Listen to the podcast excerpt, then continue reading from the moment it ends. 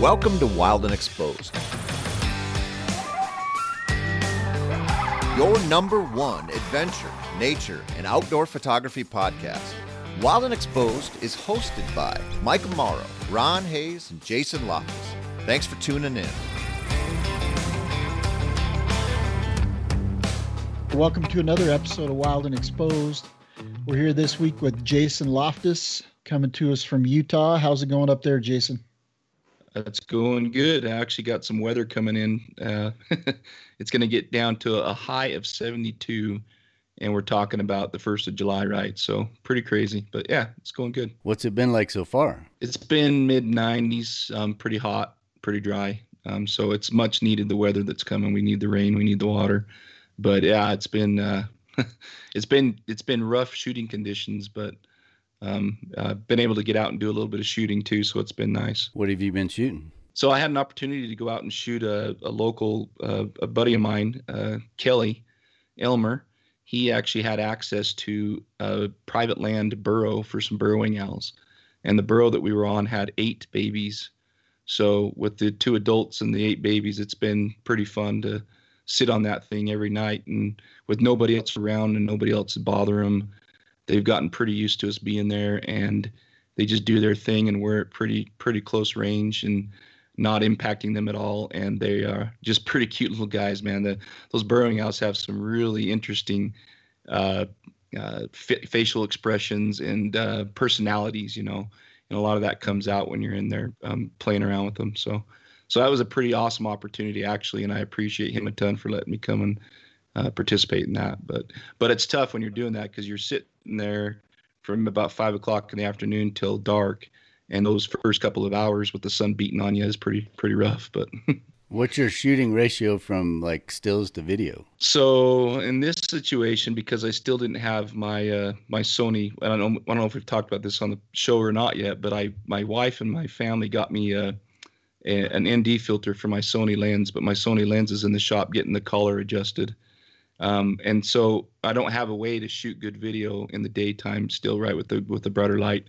So anyways, with that being said, I probably shoot in the last 45 minutes of the day. I've been shooting quite a bit of video.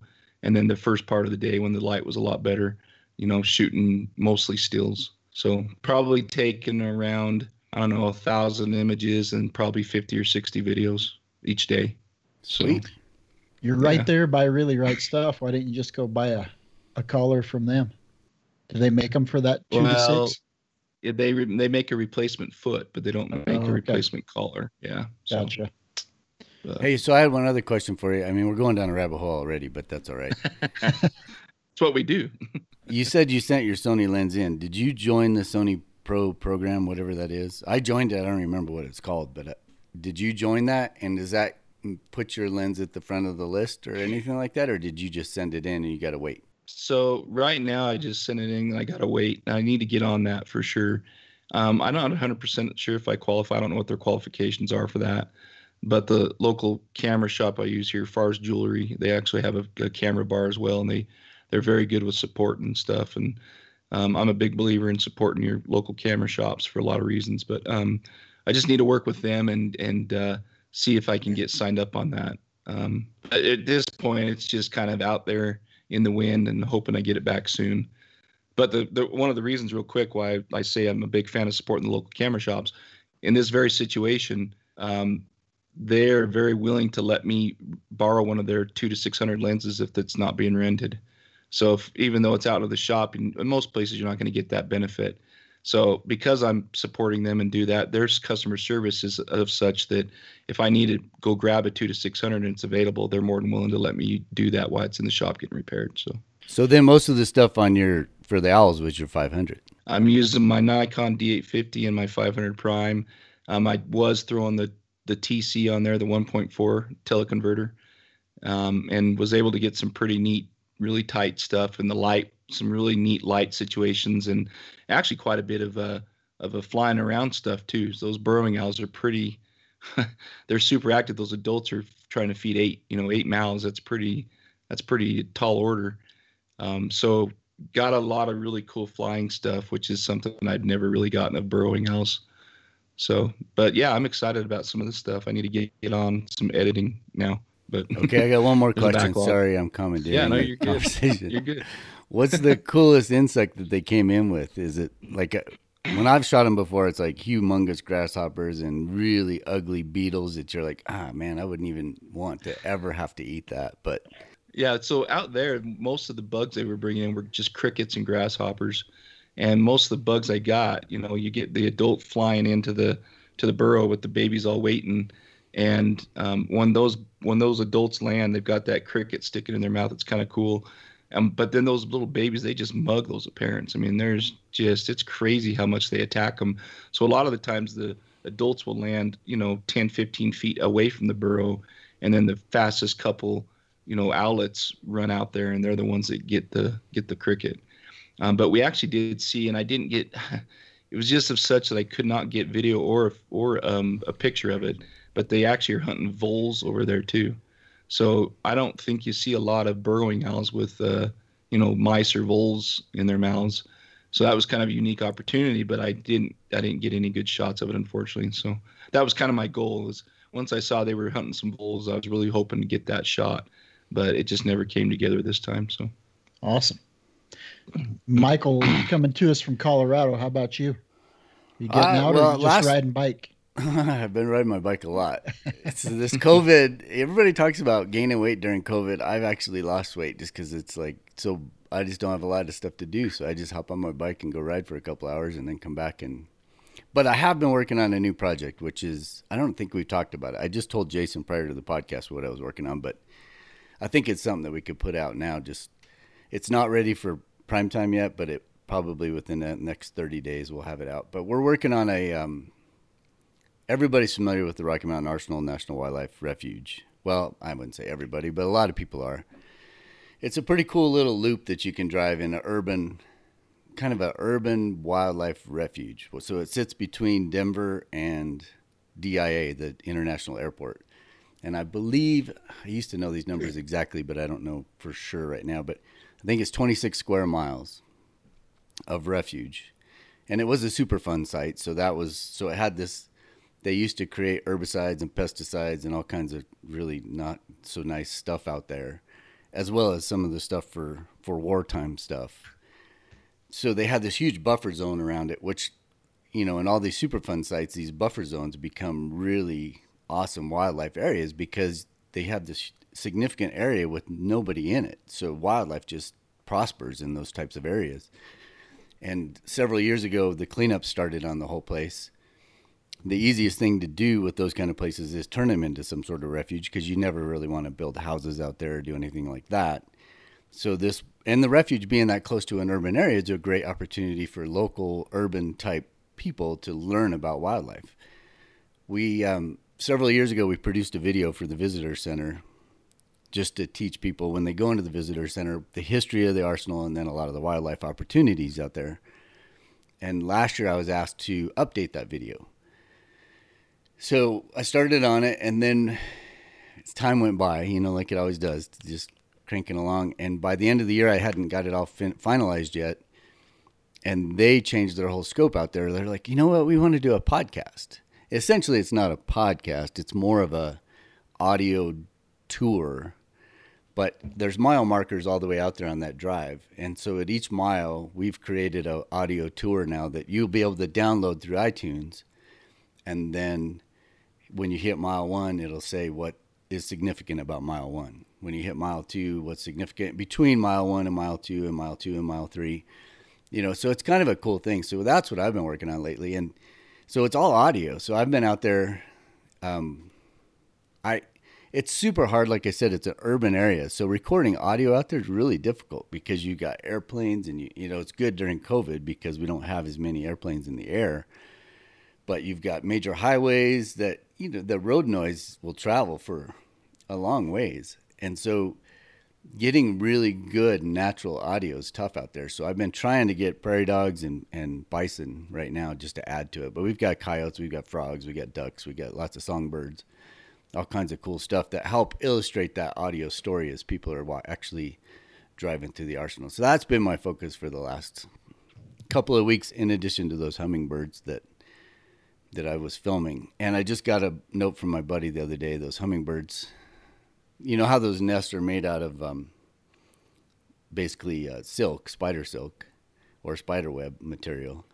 You know, they start expanding, As those birds get bigger and bigger, those nests start pooching out. And he sent me a message yesterday. He said, man, this nest is, I don't know how much longer they're going to be able to stay in there. And then this morning he sent me a text and said, they're gone. So it was like 18 to 24 days and boom, they're out of there. So I think they'll stick around that area for a while, and mom will continue to feed them a little bit. But I think it was a successful nest so far. Good. That's awesome. I've been shooting local. I've got, a fox den that's right in town. We've always had one kind of in this area right on the edge of town, but I've been out trying to get it. It's in this wood pile. It's not super photogenic, but just to get it for the local newspaper and, you know, to get some urban fox images. And then curlews. We've got nesting curlews around right now that have young ones that are starting to get pretty close to fledging. They're on the ground anyway, so it's easy to get some images, but that's what I've been kind of messing around with. I'm excited to introduce Cameron Roxbury. Cameron's coming to us from Central Alaska, where he is an Apache helicopter pilot. And this is a photography show, but I'm kind of excited to talk a little bit about that too. But Cameron, I know you've probably been out shooting, but what we've been doing with our guests recently, what we're going to ask you first is, what is your favorite outdoor experience? So far, to date. Well, good morning. It's a pleasure to be here with you guys. And thanks for joining us. Yeah. So my most exciting outdoor experience, I guess I would have to go with that Lynx, only because the rarity and how much it meant to me, because how much work I was putting into actually finding one. And then the irony of the encounter. I put out a YouTube video about it, but I'll give a little recap. I had spent the whole day in Denali National Park, and I was there for ptarmigan and caribou, and just trying to document early springtime with the plumage change in the ptarmigan, and you could get the velvet growing in the antlers on the caribou. And, you know, I had spent the majority of the day doing that. And it was like 11:30 at night. And the sun is still staying up for 20 hours. So I was like, you know, I'll head home. I had a good day. I got what I came down for. I'm driving out of the park, and I officially leave Denali, and I start heading home. And no exaggeration, I got the windows down, and I start hearing a scream. I'm like, oh, man. Like, I feel like I know that sound. So I stop the car. The windows are down. I'm hanging out the window, and I hear the scream again. Sure enough, I'm like, that's a lynx. So, you know, throw the car off to the side of the road, put it in park, roll the windows up, grab the gear, and I just start trudging off into the forest. And sure enough, it was a young male lynx, and he was calling for a mate, just wailing, screaming his head off. So I sat down, and within the next 5 to 10 minutes, he actually came up over the hill, and he was calm, and he was doing natural calling, and he just sat there, and he called for a good 5-10 minutes, and he allowed me to get some really special images for me. So that would probably be my my most favorite wildlife experience. Well, and everybody's got to go watch his video on YouTube, because I watched it actually just prior to this podcast. But if you have never heard a lynx, you would never, ever in a million years say that's a lynx making that sound, right? Can you describe, I mean, obviously people can go to YouTube and listen to it, but, or there's probably, you had it on your phone, right? You had an app, or you had something where you were actually. So in all my wisdom, when I'm shooting the video of this cat calling, I have it in slow-mo. So I didn't record any actual audio. So I got the video of him doing the call, but I didn't get the audio. So unfortunately I go to YouTube, and I had to pull just a random sound clip of the lynx call. But the other times we've heard it, and if I had to describe it, it almost sounds like a child screaming, like literally like a child screaming. So we'll be out shooting the Aurora late at night in the wintertime, and you'll just hear this blood curdling scream out in the forest. It sounds like a child screaming. And if you don't know that it's a lynx, it really makes the hair on the back of your neck stand up. So that's the best way I could describe it, is like a child screaming. I think you're right, but I think there's a lot of people out there that would just say 100% it's Sasquatch. That too. That too. There was a squatch in them woods. Yep. Yeah. A mountain lion is actually pretty similar. It sounds like a woman scream. And that's when you hear it and you don't know it. It's the same way. It's pretty eerie. But the images that you got were, I mean, he gave you some up close and personal opportunities. And when you go to YouTube and watch this clip, Cameron's got several images in the clip that you can kind of see what he could see. And when he was shooting, and was it toward the end of daylight? It was almost right? Pitch. It was almost pitch black. It was 11:30, and I'm in a dark spruce forest. And in the video, I talk about how I'm not a big proponent of ISO. I try to keep my ISO pretty low. I cap it pretty early.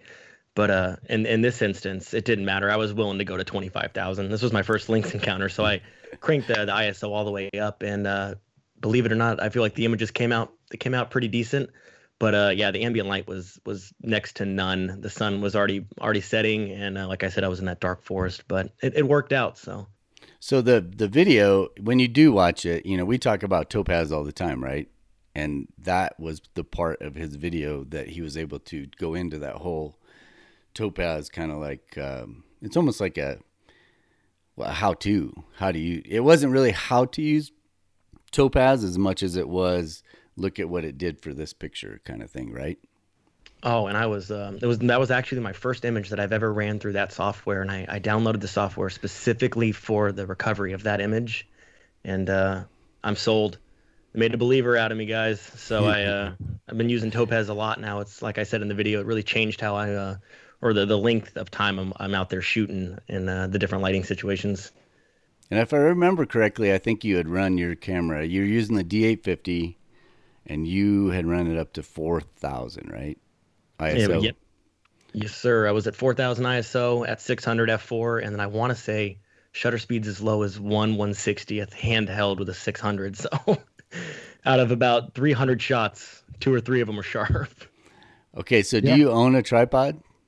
I do. I do. But in this situation, it was like I just grabbed the gear and headed off into the forest after the sound. That's awesome. A good experience. And the coolest thing is anybody can go watch this video because it's on YouTube. And it's just awesome to see that what you were able to experience and the importance of audio and the importance of paying attention. I mean, you had to be on blacktop when you were rolling down the road with your windows down, right? Because rolling on gravel, it would have been hard to hear that. But yep, I was on hardball, and I was just accelerating to head home, and that's when I had heard it. And luckily, I had the windows down. It was a beautiful evening, so the stars kind of aligned, if that makes sense. I wish I could say that I had tracked him for 10 miles and sat on him, but I just got really lucky. More often than not, I think that's the case. Yep.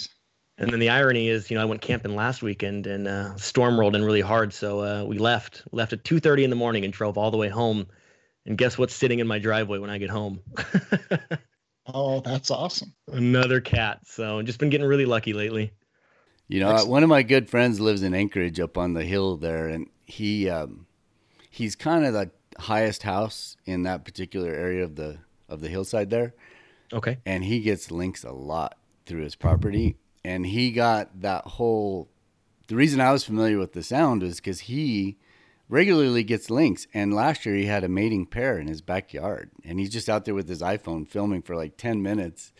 It's the clip so big that, and he doesn't know how to edit video on his phone, so I ask him all the time, hey, just send me just 30 seconds of that.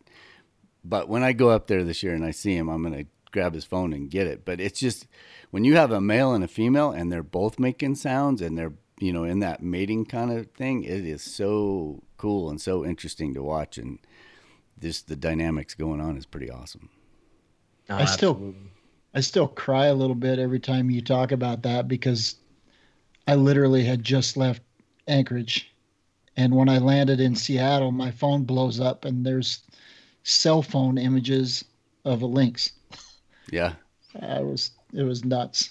It's crazy what he gets up there. I mean, I should probably just sit at his house for a month and just, in fact, when I was shooting for Animal Planet for that particular show a couple years ago, they wanted snowshoe hares, and that's what I did. I just went up to his house and just sat on his deck with my big camera sitting there, and I would just sit there all day and wait for whatever. I got all kinds of cool different things, and he gets so many. He's very much into wildlife. In fact, he was a wildlife photographer before he retired, and he just has the, you know, he's kind of set up his yard for with some bird feeders and lots of native plants, and so it works really good. He gets grizz and black bear a lot, lots of moose. He's actually had wolverines go through his property, lynx. Just everything. It's just amazing. And he has trail cameras up everywhere. So it's kind of cool because you're not always going to be on point and be able to see everything, right? But with the trail cameras, you can say, oh, look, a wolverine went through. Or look, there was a sow with 3 cubs that went through or whatever. So pretty cool. It kind of kills the whole Animal Planet magic, doesn't it? To know you're sitting up there on the deck with a Perrier and... That's how we're getting this footage. They're only giving me so much money per day, and I'm like, I got to figure out the spot that's going to be the most productive. And I figured that was a lot better to chase snowshoes there. You know, there's been years in Denali where snowshoes are just like a dime a dozen, right? Yep. But it's not been that way for a while. Well, I don't know. I haven't been there in a couple of years, so I don't know what the population's like currently, but. So actually, if I can just hop in real quick, actually, the snowshoe hare right now is there's a 7-year ebb and flow. I don't know if anybody's it was explained to me by a ranger down in Denali. It's a 7-year ebb and flow with the snowshoe hares and then the lynx population chasing it. And this year is the boom. So the snowshoe hares are at their max, which, you know, breeds more lynx. And next year's the lynx year, huh? Yep. And then, you know, it'll go down for the next 7 years. But next year and a half, 2 years, probably be a pretty good chance to get some cat images. So awesome. When we used to do that Denali permit, you know, the photo permit, and you could drive into the park, there was a couple of years that we had where it was the boom year. You could not drive down the road without, you just had to go so slow if you didn't want to run over a snowshoe. And, you know, those buses that you talked about in your video, Cameron, those guys can't stop.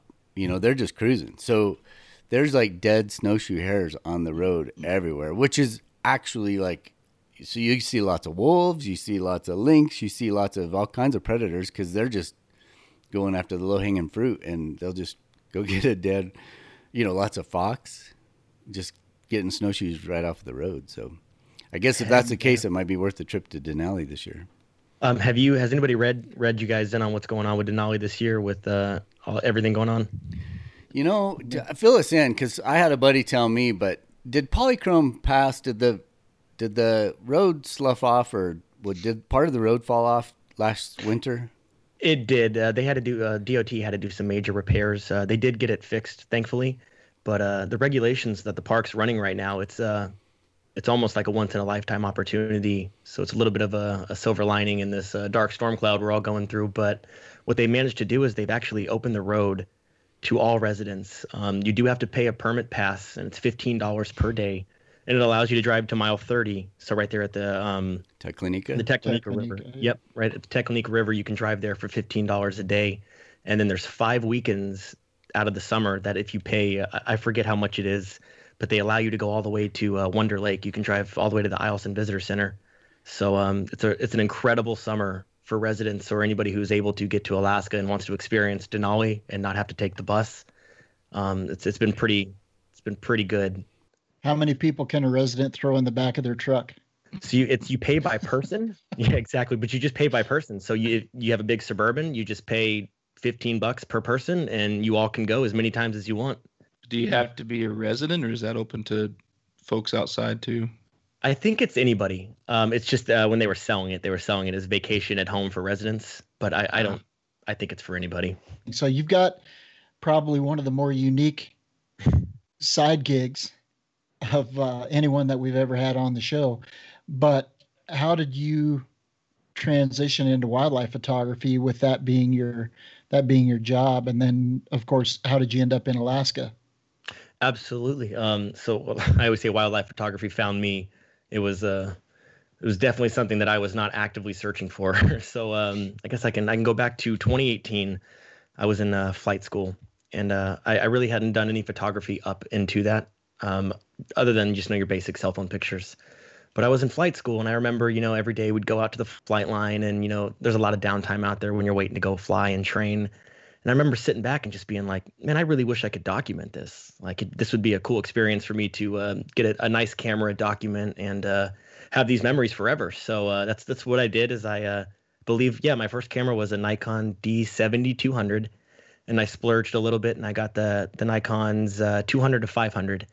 And I just started taking pictures around the airfield strictly to document what was going on, with no intent on ever transitioning to anything more serious, or especially not wildlife at the time. But that was the setup, was just the kit lens with the D7200 kit and then the 200 to 500.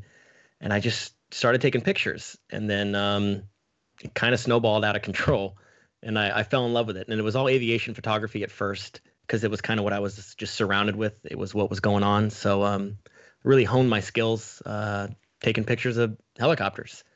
Well, like, pan forward 6 months, and I come down with orders to Alaska. It's going to be my first duty station after flight school. And I remember being bummed, actually being a little upset that I was going to Alaska, because, you know, the flying up here is it's a little bit different, a little bit more weather, a little bit more darkness. There's just some different factors. So I was bummed out. Come to terms with it, and there I am at Bellingham, Washington, about to jump on a ferry to go up the Pacific Northwest coast to Alaska. And had my camera, and I was like, I guess I'll just make the best of it. I'll shoot whatever's available. It wasn't 4 days later that I was 100% infatuated with all things wildlife photography, and really haven't looked back since. That's an awesome story. It is, and you kind of exploded pretty quick. I mean, you've got a pretty good Instagram following. You got the YouTube channels up and running, and on there, like Mike alluded to earlier, you've got a lot of tutorials and also just experiential type clips on your YouTube channel. But it looks like you've made good with it. Oh my goodness. Like it was perfect. You alluded to earlier that flying's almost become the 9 to 5, just trying to get back out. But it's been really good. The YouTube thing for me was, I'm 100% University of YouTube taught. Everything I've learned has been on YouTube, and it got to the point where I felt like I had just enough to give back. By no means am I an expert at any of this. It's just something that I've dove into, and if I learn something, I feel like somebody else might learn from it. I'll make a quick video. So that was kind of the idea behind the YouTube channel. The thing is your videos aren't, I mean, they're awesome. They're not short. They're what? I think I looked at most of them. They average between maybe 14 and 18 minutes or something. So it's not so fast that you just like, oh, I want to see more, but it's just enough to actually learn something or share an experience with you. And then I think they're the perfect length. Oh, thank you. So I go back and forth, just like I'm sure a lot of people do. Like, does anybody really care what I'm doing for 15 minutes? But the feedback's been pretty good.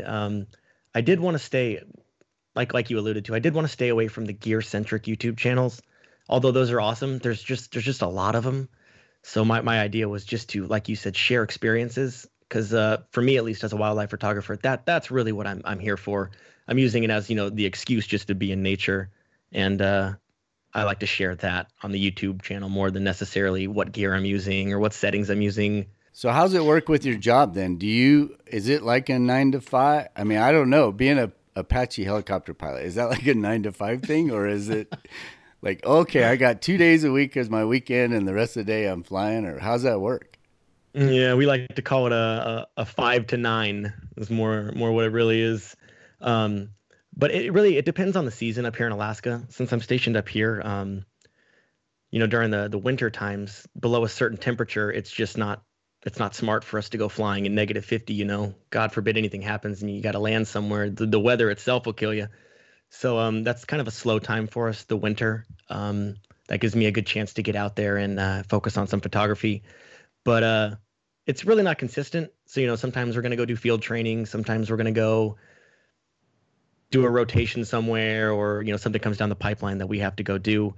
But I've just kind of made wildlife photography an escape for me. So every spare minute, I bring my camera with me to work. I'll keep it in my flight locker, and, you know, during lunch hour, I'll grab it and go up Birch Hill, which is the big hill that kind of overlooks Fairbanks, or yeah, my area in Fairbanks, and just looking for anything. So just try to make the most out of it. Go when I can, and it's been working out helps that Alaska is so abundant with wildlife, you know, just bringing your camera to work and going out on a lunch break could yield you a lynx or a moose, or, you know, you never really know. Hey, Cameron, do you get to take your camera with you when you go flying? We'll go with no, Jason. Is that the official answer? We'll say that. Official answer is no. I understand. But what is nice is I'd be a liar if I said that I didn't maybe mix some training time with some scouting time, some government-funded scouting time. Yeah, it's hard not to, right? So, you know, you got your phone on you, and maybe you drop a pin or two, come check it out on the weekend. So how long will you be stationed in Alaska, or do you know that? So I extended. The second I got up here and I spent a year up here, I was like, I'm going to do anything I can to stay in this place. So I've already extended. I'm here at least until 2023.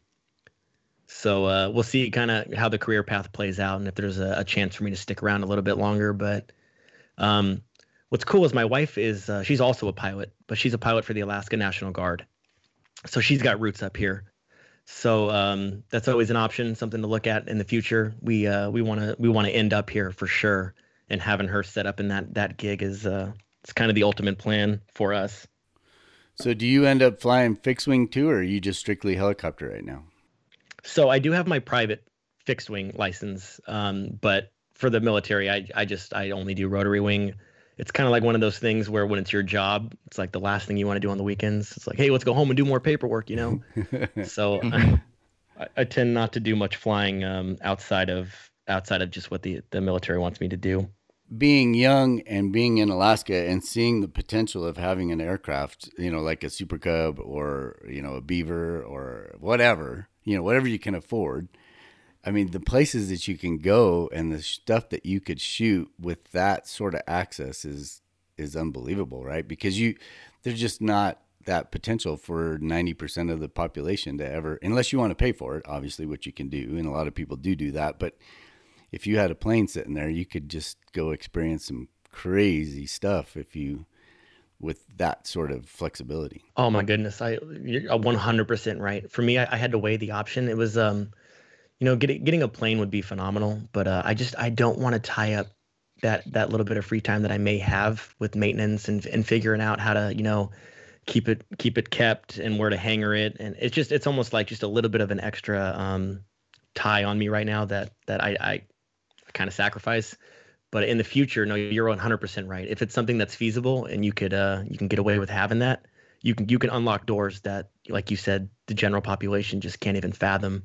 Jason got robbed of a trip up this summer, you know, with all these shutdowns and things. He was supposed to be up photographing bears. So it's nice that you got channels like yours that you can live vicariously through once in a while. Oh, no. Stay tuned, Jason. Next week, we're doing Katmai. We're going to go do some Brooks Falls. Awesome. Jason, you better just go get your COVID test and get up there. I was supposed to leave next Sunday, and it's really bumming me out right now. So, oh, I am sorry, because I had a really big muskox trip canceled in March, and I feel your pain. So have you driven that haul road? So I was going to actually drive it last weekend, but fire season here, I'm sure you guys are all aware of, is pretty bad. We have had record-breaking rainfall in the last few weeks, which has been really good at subsiding the fires. But the haul road, I didn't want to get stuck up there. There was a really bad fire, and it was moving east to west. And I was like, with my luck, I'll go north. I'll go to do the Prudhoe Bay thing, and I'll get stuck up there. So against my better judgment, I didn't do it. And but no, I haven't. Short answer, I haven't been up there yet. But being there till 2023, that'll give you plenty of opportunity to do it, both in summer and winter. Oh yeah, and I guess winter's the time to go. The mosquitoes right now, is like I'm sure you're positive of, are just awful. So going up there right now is just, oh my goodness. Yeah, you can't. It's just unbearable. I mean, you say, oh, I can do that, and then you try it, and it's like, no, I can't do that. You're right. It's one of those things where, you know, you're thinking about it. You're like, mosquitoes, really? That's not going to stop me from doing anything. And then you see Alaska mosquitoes and you're like, oh, man. So tell us a little bit about what else you get a chance to photograph. I mean, we heard the lynx story. I mean, I'm sure, you know, and then if you guys watch the lynx thing, there's stuff about the caribou and then obviously the ptarmigan, but there's all kinds of stuff. What's your favorite, like, bear encounter so far? Favorite bear encounter actually happened this season with a brown bear, also a Denali. It was a mama, it was a sow and a cub, and she was on a moose carcass. And I'm not sure if it was a moose kill or the moose had just passed and she just was scavenging on it. But right there, within, I would say, 100 yards of the road was a sow and a cub, and they were just hanging out on a moose carcass. And you could get all the behavior between the mom and the baby. And, they would take turns. She'd watch her back while she ate, and then they would swap. And I spent a good hour, 2 hours just watching them feed on this moose carcass, where they would be breaking the ribs, where they use, their body weight, and they get up on the ribs and they push down. And it was cool to experience all that and get the audio of the ribs cracking. And that was cool. That was probably my, my so far greatest bear encounter. Hopefully next week we'll take the cake, but we'll see. Yeah. Tell us what that trip's going to be like. Hey, so you haven't been to Katmai yet? I have not. This will be my first time. And then what are you guys doing? Are you flying out of Homer? Or are you flying out of Anchorage? Or are you flying out of Fairbanks? What are you doing to get there? So we're gonna convoy down. Me and my wife we're gonna go camp down on the spit, the Homer spit, and then take one of those flights out of Homer into Katmai, and then do the Brooks Falls. I know it's a pretty stereotypical Alaska shot, but I really, really want to get the fish and bears. Just for me, I've always really been fascinated with the fish and bears. So to get the chance to capture that would just be would be a bucket list shot for me, for sure. So how are you guys going to do that? Just for people that are listening, because I don't think a lot of people, well, some people know and then some people don't. You have the opportunity to camp out there, but you also have the opportunity to stay at a lodge. And then are you doing an extended day? So it's like 3 or 4 days, or are you just flying in for one day and then flying back out? It'll be the overnight at the lodge. So how it'll work is it's a book tour, just like I'm sure people have done for other things. But there's a company down in Homer, the name is escaping me, but they fly you out on a float plane. It's a 1.6 hour flight out of Homer on a float plane into Katmai, where you'll land, and then you go to a safety brief, obviously, where they're going to tell you the do's and don'ts of being in bear country. And then from then, they kind of just, they release you for 24 hours. You got the lodge, you got like a home base to set up at, but then you can go to the platforms and you can see the fishing bears, or you can walk shorelines and look for, bears doing rooting or clams or whatever they're eating at the time. And then, you stay the night at the lodge, and then you wake up, and then you have just that morning to get out there and go photograph again before you load back up on the float plane and then fly home. So it'll be a quick turnaround, but hopefully, fingers crossed, I timed it during the salmon run. So hopefully we get the shot. And are they still doing the time limits on the platforms with the crowds being a little bit smaller now? I don't know. I know I was reading, it was like, something quick too. It was like 15 minutes or something, yeah. Something really fingers crossed short, but I don't know. I think if you stay out there, you have a little bit more time because the day flights don't start coming in till later, but I know it was a, like you said, kind of a conservative limit of time. What else is going really well right now is some eagle photography down there in Homer. The COVID thing. You just had a video about that, right? Yep. It's also been a result of, all the restrictions that are in place right now. The fishing, or at least the recreational fishing tours are at an all-time low, understandably. There's just not a lot of tourism up here. So what that's done is that's allowed the commercial fishing just to boom. So the place that I go in that area is commercial fishing centric. And it's kind of by Homer, but it's not necessarily there, but it's a little beach, and in the video you'll see the beach, and I took some footage of how this operation works. But these commercial fisheries, they go out there and they do their harvest for the day, and then they come in, and then before they get picked up out of the water, they skin and they clean all their fish in the water, and then they get picked up by this big cat, pulls them out of the water, and they go about their day. But over time, the eagles have gotten accustomed to this commercial food. So they show up every day at the same time, and they sit in trees and they wait. So it's kind of like cherry picking, but it's just been working. So I'm going to go down there and try to round out the eagle portfolio a little bit more along with the bears. But so talk about that a little bit when you talk about portfolio, because I noticed that when I watched that video too about the eagles. I think there's a lot of younger photographers that really don't pay a lot of attention to building a portfolio of a specific species, which I think is pretty cool that you're doing that, because a lot of people will go out and just say, okay, I'm just going to get this really awesome picture of whatever. And then they call it good. Whereas you're like, I want to capture behavior. I want the awesome pictures too, but I want to capture the behavior. I want to capture every age class. I want to capture different things that they're feeding on, just everything. How did you get into that mindset? And is it just a personal interest, or did you do a lot of studying to figure out that if I really want to create this whole life history of this particular animal, this is what I need to get? Am I allowed to shamelessly plug Wild and Exposed podcast here? Sure. That's honest to goodness. Like I said, I haven't been doing this very long. So everything I know is YouTube University, or no exaggeration, this podcast. So sitting back and listening to you guys talk about, you know, the glory shot is nice. Like we talk about all the time. It's always nice to have that beautiful backlit, sunlit image, you know, where it's nice and golden. And it's the, like we call it, the cover magazine shot. But I wanted to have more depth to my portfolio than that. Like I wanted to be able to do a book if I needed to on one species. So, and listening to you guys talk about the importance of it, you know, especially when you go start selling or you start marketing or you want to get yourself out there, these people or these publishers are going to want more than just the cover shot, you know? Okay, cool. So you got the attention. Now you need something substantial, something to really further the story that you're trying to tell. So after listening to you guys and just kind of doing a little bit of my own research, I was like, that's the way to do it. If you want to be successful, you got to tell the whole story. So that was the idea. So what is your aspirations for, I mean, obviously being a pilot is pretty cool, right? Because there's a lot of opportunity, especially, well, not during COVID times, but prior to COVID, pilots were in high demand. And I don't know about helicopter specific, but certainly fixed wing. All my friends up in Alaska that were flying fixed wing had awesome opportunities to join any airline they wanted. But do you see yourself moving into out of the flight stuff and more into photography type stuff, or where do you see yourself in 10 years? Oh my goodness. I wish I knew. So flying has always been, you know, a passion of mine, and I thought that it was going to be the lifelong passion up until I started wildlife photography, and it's just thrown a monkey wrench in all of my 10-year plans. I would like to find a way to incorporate them, maybe offer my own tours where I could be the fly out guide and, you know, do the photography tour thing. So it'd be like a one-stop shop for someone. For instance, you know, if Jason wanted to come to Alaska and do the Katmai thing, it's like, hey man, not only do I, you know, offer the helicopter tour, but, you know, I got the photographer brain. So, you know, I kind of have an idea what you're looking for.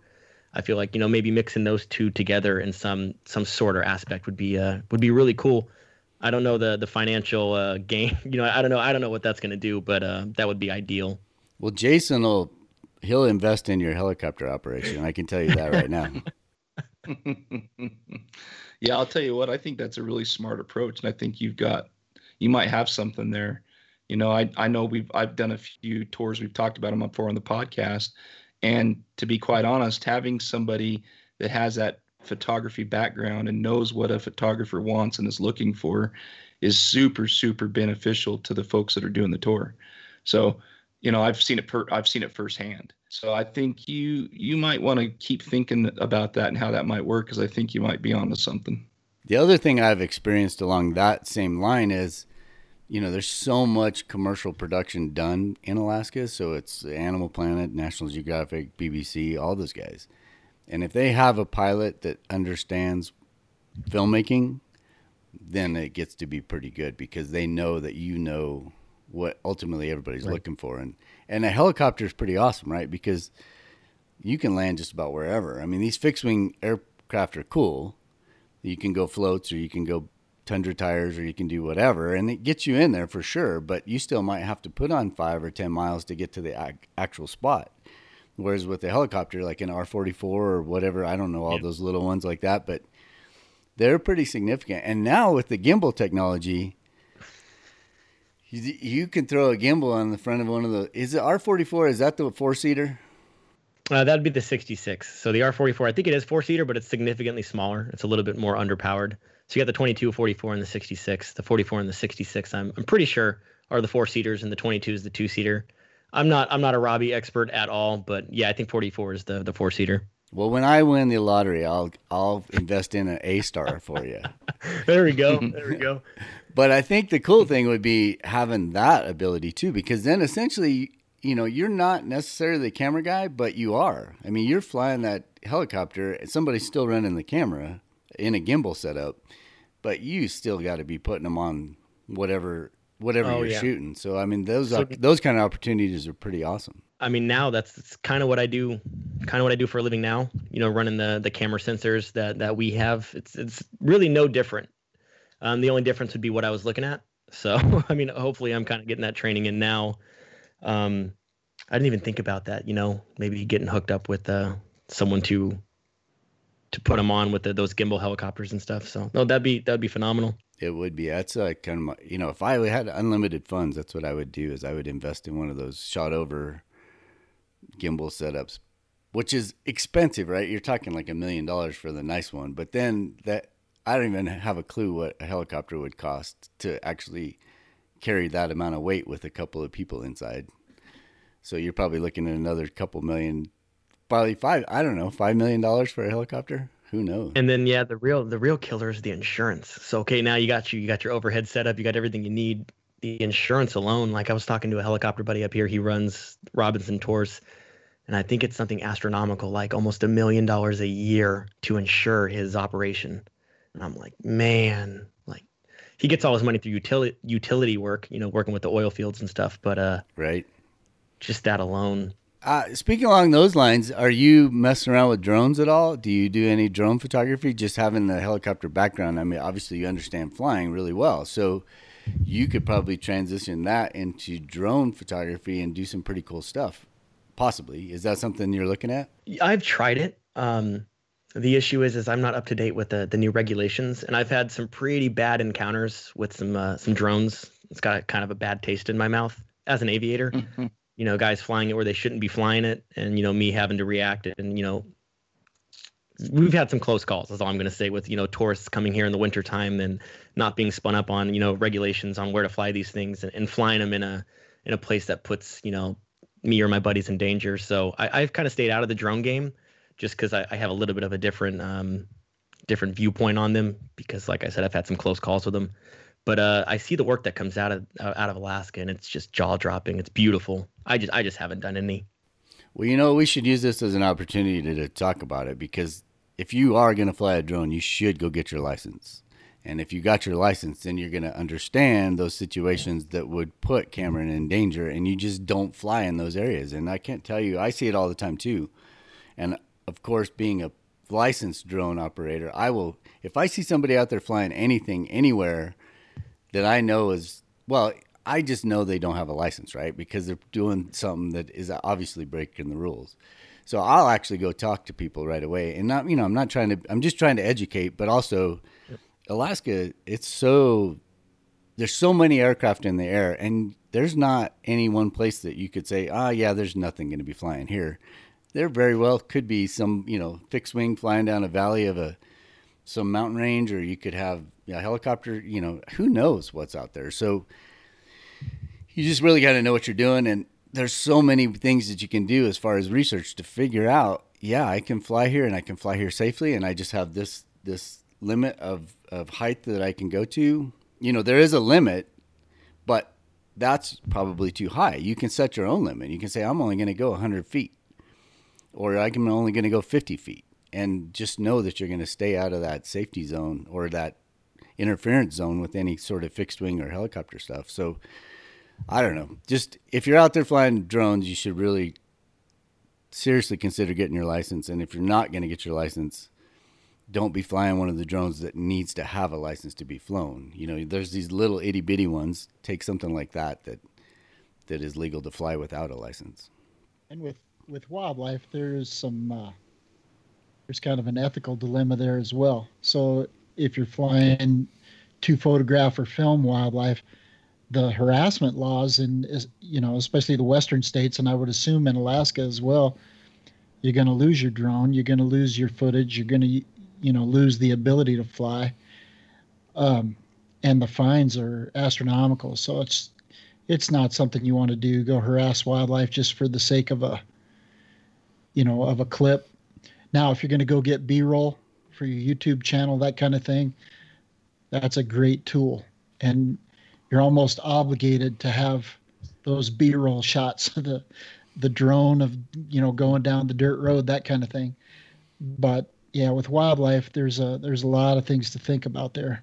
I should say that so too. I don't fly ever shooting wildlife. The main reason I got my license was for all the production work, commercial work we do. And that never involves wildlife.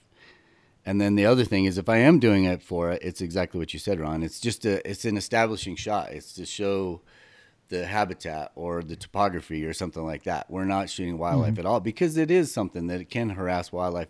I see a lot of clips on the internet where it's like, what are you doing shooting these sheep up on the side of the mountain, or shooting goats, or, you know, chasing a moose or whatever. The one thing that I think isn't as bad, or I don't think it's bad at all, if you can shoot salmon swimming in the river, you know, you're only 10 feet off the water and you get to see this massive salmon. It's really hard to see that otherwise, you know, from the air is pretty awesome, but you're not really harassing salmon. I mean, you're 10, 20 feet up off the deck, and you just get this cool visual. So that kind of wildlife I think is okay, but anything on ground, bears, moose, wolves, whatever, it's just not cool.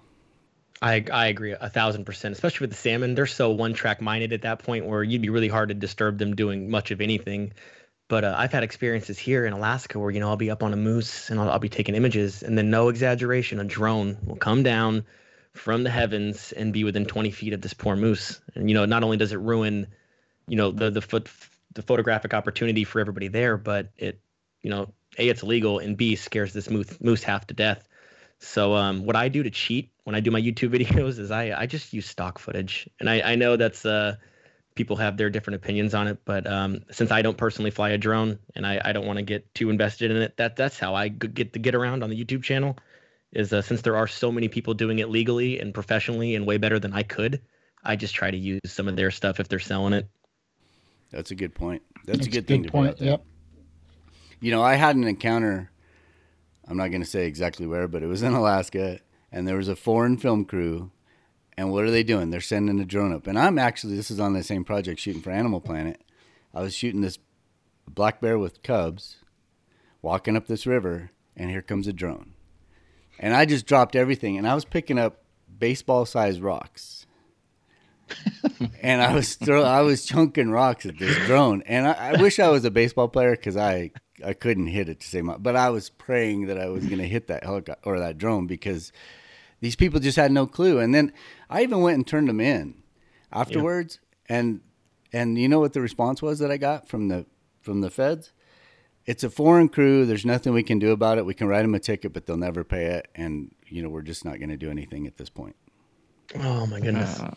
So, I mean, what else I'm seeing that's really kind of driving me nuts is people using drones for hunting. And I'll spin it a little bit. So in Alaska, you're not allowed to use a helicopter at all for hunting, because like we talked about earlier, it's just cheating. It's you just fly over, there's whatever animal I'm looking for. I'm going to fly 100 yards away. There's a beautiful muskeg, tundra landing. I'm going to put it right there, and then you got your kill. Even for fixed wing is that's, you know, you got to wait 24 hours. You know, you go out there and you spot it, but you have to fly a certain distance, land, give it 24 hours, and then you're allowed to hunt. But what people are doing is they're going through this little get around where they're using drones essentially like a helicopter to spot, drop their pin, and I'm like watching this happen, and I'm like, you guys are killing me. Yeah, there's the whole ethics thing. You just gotta, you know, just don't take it. If you're hunting, don't take a drone. It's just, you know, some people can't handle that temptation. Or I do know professional crews that will take a drone, but they won't pull it out until the last day of their shoot, and when they're not hunting at all. And I think that is fine, you know, but you have to establish that, and you have to document that too. I see a lot of documentation where they're taking pictures and having that timestamp on that picture just to say, you know what, this didn't happen until this last day, and we just had to get our footage for our show or our footage for whatever. So that's a way to get around it. It's still probably not the best way, but I realize you got to have, you know, just like you were saying, Cameron, you do have to have the shots, but there's plenty of stock out there to pull from. I mean, they take it incredibly serious up here. So like, for example, if you are caught using, you know, an airplane or a helicopter or a drone or anything like that, and you do end up harvesting an animal illegally, not only do they, you know, fine you for the animal, but they will take everything you used They will actually remove it from your possession, everything you used in the harvesting of that animal. So if you used a helicopter, you used a trailer to trailer the helicopter, the truck to pull the trailer with the helicopter, anything you used, they will actually remove. And I try to explain that to people. I'm like, guys, if you get caught with this drone, it's not just going to be a fine, but you're going to lose your drone. So, I mean, is the juice worth the squeeze in some of these instances? Yep. Yeah. It's the same in Wyoming. And I, for one, am in favor of that legislation, because the people that are doing that kind of stuff, is they're not helping the resource at all. Well, they're not helping the resource, and they're not in it for the right reasons. You know what I mean? Yep. Yep. Exactly. And it gives everybody a bad name too, right? Exactly. Yep. Yep. So whether you're a photographer, a hunter, or whatever, I mean, it's just not cool. There's just limits. You just need to follow that. Well, let's get off of this pedestal. Yeah, that was way tangent. Sorry. No, it was my fault. I brought it up, but I was just interested to know if you just having that helicopter background, you would think a drone would be natural, but I can see why you don't. It totally makes sense. So do you ever leave Alaska to film anywhere else, or do you just pretty much, since you found it in Alaska, is this kind of where you've stayed so far? And then what are your aspirations? Do you want to go to Argentina and shoot guanacos and mountain lions, or do you want to go to Africa and shoot elephants and rhinos, or what? Or are you pretty satisfied staying right in Alaska? I mean, Alaska is pretty awesome too, right? So it's pretty hard to beat that. But where do you see yourself going as far as that goes with wildlife photography? Just like you said, I'm still pretty new to Alaska. I'm still, just a little bit over 1 year, to the point where I can't even wrap my head around anything being more important than Alaska. So there's still so much, there's still so many things on my bucket list of Alaska photo shoots that I haven't really even given much thought to what's going on outside of Alaska. But a big one for me is I really want to go to Svalbard, and I really want to do the polar bears on Svalbard. And I was, trying to talk my wife into that being the honeymoon trip, but apparently Norway is not a destination for a honeymoon. So we'll have to cross that bridge in a few more years.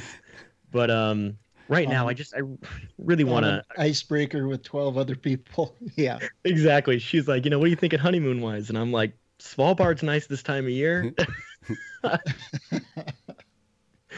But no, other than that being my ultimate trip, I really just want to focus on Alaska. There's just so much. And then, once you start factoring the differences in between seasons, and the plumage changes and the different behaviors you get per, whatever season you're in, you could be here. It would take a lifetime, in my opinion, just to properly do Alaska justice. So I'm just trying to focus on that. What's the number one bucket thing in Alaska that you haven't done yet? I want to do polar bears, but I can't figure out a smart way to do that financially. So that would be Kaktovik, right? Yeah, it would be. Yep. But I was trying to get smart on that. And the pricing, at least, from an outsider looking in, as I was like, I can't justify that. And, I really want winter polar bears. I'm not a huge fan of the polar bears when they're on the muddy shores, and they look like brown bears. And, people cherry pick them from boats and stuff. They are powerful images, but I really want the winter coat and, everything in my mind that encompasses a polar bear. So I'm still trying to logistically figure that out. But that would be the ultimate shot for me, at least. Now, have you successfully done muskox yet? Oh my goodness! Throwing some salt in that wound, Ron. I had the trip all planned. I feel like Jason right now. Payback, right? Some karma. I had the trip planned in March, and how it was going to work is I told you my wife is in the Alaska National Guard, where Alaska National Guard has a facility in Nome, Alaska, that we were going to fly into, and we were going to just camp out of and do the muskox, because the muskox in the springtime are in town, so you don't have to walk very far. You don't have to do too much. You don't even need a vehicle, really. And I was going to go do the muskox stuff, and then COVID happened. So no, I haven't successfully even seen a muskox, but that's the plan next year. Well, and there's always that potential on the haul road too. If when you get that trip done, you can, I know some people that just luck out, and they can be an hour outside of Fairbanks and they're seeing muskox. Yep. Or you could drive the whole road and never see one. So you just never know. I really, I want to do the Dempster Highway. Have you looked into the Dempster Highway in Canada? I have. I've never done it, but I've looked into it a lot. I was thinking about doing that instead of the haul road, actually. I think it's a little bit more improved, and it allows you to go all the way to the ocean without necessarily having to stop and then take whatever tour they have to get you to the Arctic Ocean. So I was looking into that. I'm not sure if muskox are that far east or if they're that far inland. I don't know, but that would be something I would like to check out too. Yeah, doesn't it go to Tuktoyaktuk or something like that is the name of the town? Some alphabet soup, yeah. Yep. Yeah, that would be a good trip too. We drove by there a couple last year, and I was looking at that road, and it's like, that would be super cool. But that's a whole another week worth of time. Yeah. I mean, that's not doing anything. That's just kind of going out there and coming back. So if you wanted to stop and shoot, you probably need a couple of weeks to do that. Absolutely, just to do it justice, right? I'm thinking at least 2 weeks. Yeah. What do you guys got going on? What's your next big trip? What's going on? We have no idea. We don't know what we're going to be allowed to do. That's the problem. It's such a weird time. It's just, who would have thought 12 months ago that we would even be talking about this sort of thing in today's world? It's nice to have the opportunities close to home. You know, like Jason's got those, great opportunity with some burrowing owls. We've got, fox, baby antelope, all that kind of stuff going on right now. Mike's got, the mountain species, the goats, the sheep, the elk calves, and that kind of thing. So it's nice to have all that close, but you start to feel like, yeah, I've got that. I really was wanting to, like Jason's bear trip. I mean, I feel for you on that one, because that one stung a little bit, but it was the same thing. I had a trip to Svalbard that I was going to do that we actually got because of the restrictions from people coming in from China. So the boat was already paid for. We just had to pay their final payment, which is like a quarter of the trip. And so could have got the whole Svalbard 10-day trip for $3,000. Oh my goodness. And then they called, like the day I was going to make a decision, they called and said, nope, they shut the island down. There's a couple cases on the island. They don't want to bring it in. So they're shutting down anybody coming in. So it's just, it's frustrating. You kind of understand the people's hesitation and the caution, but it is frustrating because it's tough to plan anything right now. We'd like to, get together and do a shoot, but it's a tough time to try to get anything planned. I think the silver lining, though, on all of that is it has forced me to do a lot more stuff locally that I would normally not be doing. So I would be gone doing something else. I would be in Alaska, or I would be somewhere else. And so I got those hummingbirds and documented that pretty well. I would have never got that otherwise, So there is some good things about it, and I think if you are going to take anything away, it just gives you a chance to focus on where you're at and just get it done.